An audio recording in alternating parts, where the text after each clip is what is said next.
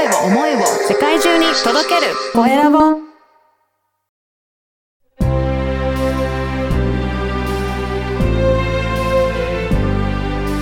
経営者の志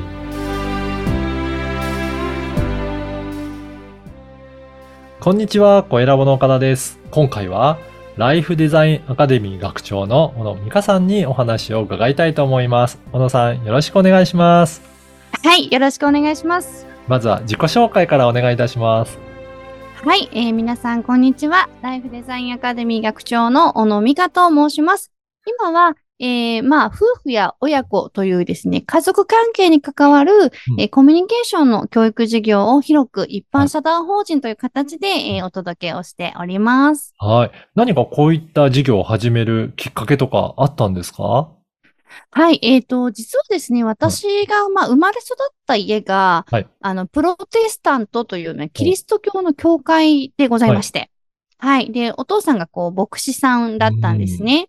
で、あの、自宅にこう、結婚式場があるというか、まあ、はい礼拝堂と呼ばれる、まあ、あの、一般的にはこう、クリスチャンが毎週集まって、こう、お祈りをしたり、えー歌を歌ったりっていうところで、まあ、結婚式をしていたんですね。うん。うん。で、あの、一般の方の、あの、クリスチャンでない方の結婚式もすはい。る教会だったので、あの、まあ、いわゆるこう、聖書の中で教えられている、うん。えー幸せな家族として、うん。えーまあ、自分たちが、こう、歩んでいくための教えみたいなものを、こう、教会で結婚するカップルはですね、学んでから結婚するっていうことそうなんですね。そうなんです、そうなんです。で、まあ、あの、私はみんなそうやって結婚すると思って大きくなったんですけど、なんか社会に出たら、全然そんなことやってる人ほとんどいない、みたいな感じで、あの、まあ、それで、私がまあ学んできたことが、はい。こう、宗教の外に出ていくことで、たくさんの人の役に立てたらいいかなというところで、あの、活動をスタートしたという感じです。じゃあそういった、あの、今までお父様が牧師さんとして教えられたことを、もう子供の頃からなんか身についていたっていうような感じだったんですかね？まあそうですね。あと、まあなんとやっぱりこう、教会の結婚式をうん。ずっと参列をしているのであ、ーはい。あの、結婚式ってこういう雰囲気っていうのを自分の中で思ってたんですけど、うん大きくなってお友達の結婚式とかに出るじゃないですか。はい。もうまるで違うんですよ。そうなんですね。はい。なんかこのおめでたい感じみたいな、あの、そんなこうね、あの、ハッピーハッピーしてないんですね。うん教会の結婚式って。そうなんねまるで本当に戦場にうん送り出すお、あの、出陣式みたいな、そういう印象があるんです。はい。じゃあ、随分とそういった印象も違うので、まあ、皆さんにもそういったところもちょっと教育としてお伝えしたいなっていうふうな思いがああったんですかね？そうですね。なんか、こう、ご夫婦の悩みとか、やっぱ子育ての悩みとかを、まあ私もね、結婚して子供を持って、うんあの、たくさん聞くようになって、はい。でもそれってさ、結婚前に話し合っておいた方が良かったやつじゃないみたいなのがすごくたくさんあるなって思ってですね。じゃあ、本来だったらなんか結婚前にいろいろ話しておいた方が、その結婚後もスムーズに進むようなことを、その結婚後になってから話し合うようなことも、やっぱり一般には良かんじゃないかなっていうところですかね。そうですね。なんか、あ一般的にこう、話し合いっていう風にね、夫婦の話し合いっていう風に、あの、まあ、されてる方もいると思うんですけど、はい。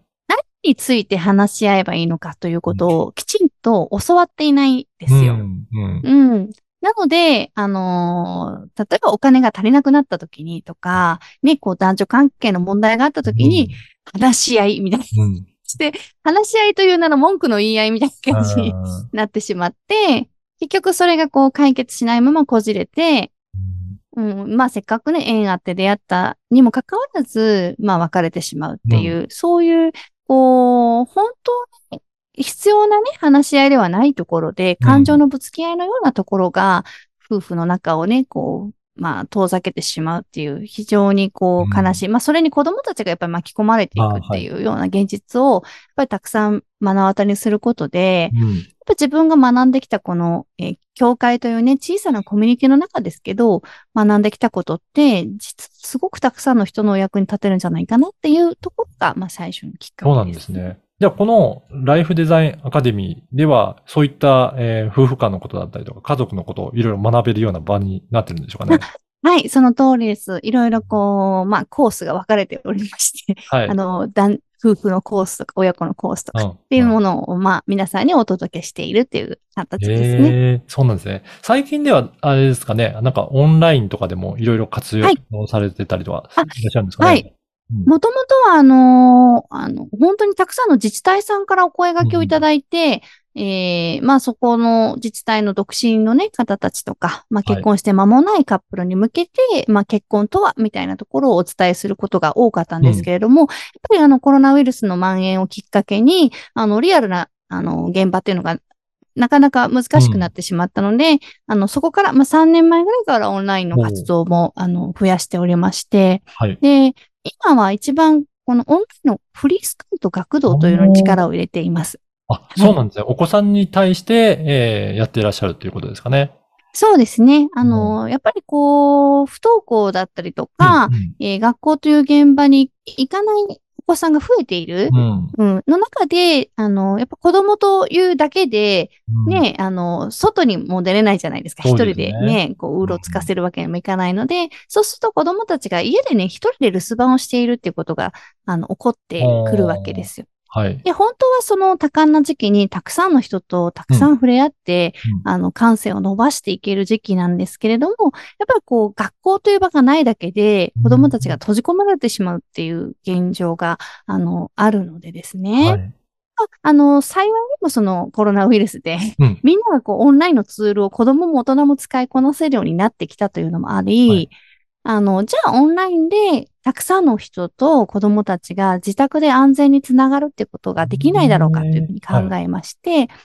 まあ今、えっ、と、丸2年、おうん、やっているっていう形ですね。そうなんですね。これじゃあ、はいそのオンラインのフフリースクールってのはどんな感じで子供たちとつながってどんなことをやってらっしゃるんでしょうかね。あ、はい、あの、まあ、ズームというですね、うんミーティングの、あの、会議のね、えーシステムを使って、毎日同じ時間に、えーまあ、ズームを開けて、はい。子供たちが、まあ、あの、好きな時間に飛び込んできて、えーはい。えー好き勝手喋ってうん出ていくっていうのはですね、かなり自由にう空間。いろいろできる空間なんですね。はい。あの、カリキュラムと呼ばれるものは、まあ、うんたまにはね、あの、用意しますけれども、基本は、本当にこう、今自分がどういう状態で、あの、どういうことをやっていたんだよ、みたいな、自分のことを喋りに来るっていうような空間になっています。うんじゃあ、本当最近はそういったお子さんにの対応も力を入れてらっしゃるっていうことなんですね。そうですね。やっぱこう、親子関係とか、まあ、身近な人との人間関係に、うん。えーまあ、悩む方というのは、あの、幼少期にですね、まあはい。そういったコミュニケーションに関する、まあ、うん良いお手本だったりとか、そういうことを教えてくれる人に、まあ、なかなか出会えなかったりですとか、あの、そういったコミュニケーションがうまくいくという、まあ、うまくいかない原因を、まあ、こう、突き止めることができなくて、まあ、その正解が分からず、今、大人になってもやっぱりうまくいかないっていう方が非常に多いんですね。なるほど。やっぱり、じゃあそういった子供の時からコミュニケーション、やっぱりそういった場が減ってる方に、えーお子さんに対してもそういった場を提供してるっていうことなんですね。そうですね。はい、そうなります。あの、この番組は経営者の志という番組ですので、ぜひ、えー小野さんの志についても教えていただけるでしょうか。はい。えー私は、あの、目の前にいる大切な人を大切にできる社会を作りたいなと思っています。で、一番前、目の前にいる大切な人っていうのは、おそらく多くの人が家族と挙げるのではないかなと思っていて、本当にこう、親子も夫婦も、あの、よくあるんですけど、本当は大事なのに、辛辣な言葉を投げてしまったりとか、ね、あの、本当は、い今はやめてほしいなって思ってるのに、うん家族だからって言っていいよいいよって受け入れてしまったりとか、はいなんかこう、身近な人との人間関係って実はすごく難しい、うん、ですよ。うん。ですね。でも、それをちゃんと、こう、まあ、苦楽を共にしながら、本当にこう、この人たちを大事にしたいって、まあ、それを表現したり行動で表せる自分でいるっていうことに、まあ、こう、チャレンジし続ける大人を増やしていきたいなと。まあ、それが強いてはやっぱり子供たちがね、それを見て大きくなりますから、うん。うん、自分もこういうふうに目の前の人を大切にできる人でいたいという子供たちが増えていくと、なんか、今この世で起きている悲しいすれ違いだったりとかっていうのはなくなっていくんじゃないかなというふうに思っています。いやそうですね。やっぱり身近であればあるほど距離感が近い分、なんかコミュニケーションも意外と難しい部分も逆にあったりとかしますもんね。うん。そうなんです、そうなんですうん。はい。だからそのあたりを一緒、あの、一緒に、えっ、と、なんか取り組んでいけるといいんじゃないかなと思いました。はい。そして、あの、LINE 公式アカウントでもいろいろ発信されているということなんですが、こちらもぜひはい紹介いただけますか、はい。今ですね、えっ、と、LINE 公式、おのみかの、えーはい LINE 公式アカウントにご登録をいただきますと、えー子供へのイライラガミガミがすっきりなくなる音声講座というものをプレゼントしております。そうなんですね。はいぜひね、あの、今日のお話を聞いて、もっとお話聞いてみたいなという方いらっしゃいましたら、こちらの LINE 公式にも登録いただけたらと思います。このポッドキャストの説明欄にもリンクを貼っておきますので、ぜひそこからチェックしてみていただければと思います。はい。今回は、ライフデザインアカデミー学長の小野美香さんにお話を伺いました。小野さんどうもありがとうございました。はい、ありがとうございました。